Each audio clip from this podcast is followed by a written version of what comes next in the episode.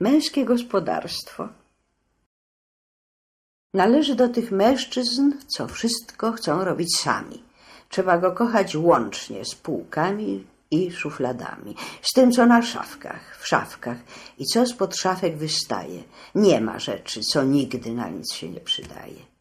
Świdry, młotki, obcęgi, dłutka, tygle i fiolki, kłęby sznurków i sprężyn i druty od parasolki, powyciskane tubki, pozasychane kleje, słoiki, duże, małe, w których coś tam mętnieje, asortyment kamyków, kowadełko i madło, budzik, a dookoła to, co z niego wypadło, martwy żuk w mydelniczce, prócz tego ta pusta flaszka, na której własnoręcznie wymalowana jest czaszka, listwy, krótkie i długie, wtyczki, uszczelki, klamry czy piórka, kurki wodnej z nad jeziora Mamry, kilka korków z szampana uwięzłych w cemencie, dwa szkiełka osmalone przy eksperymencie, stos deszczułek i sztabek kartoników i płytek, z których był albo będzie przypuszczalny użytek.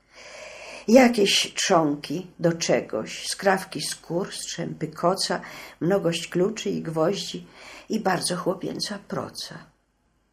A gdyby, zapytałam, wyrzucić stąd to czy owo, mężczyzna, którego kocham, spojrzał na mnie surowo.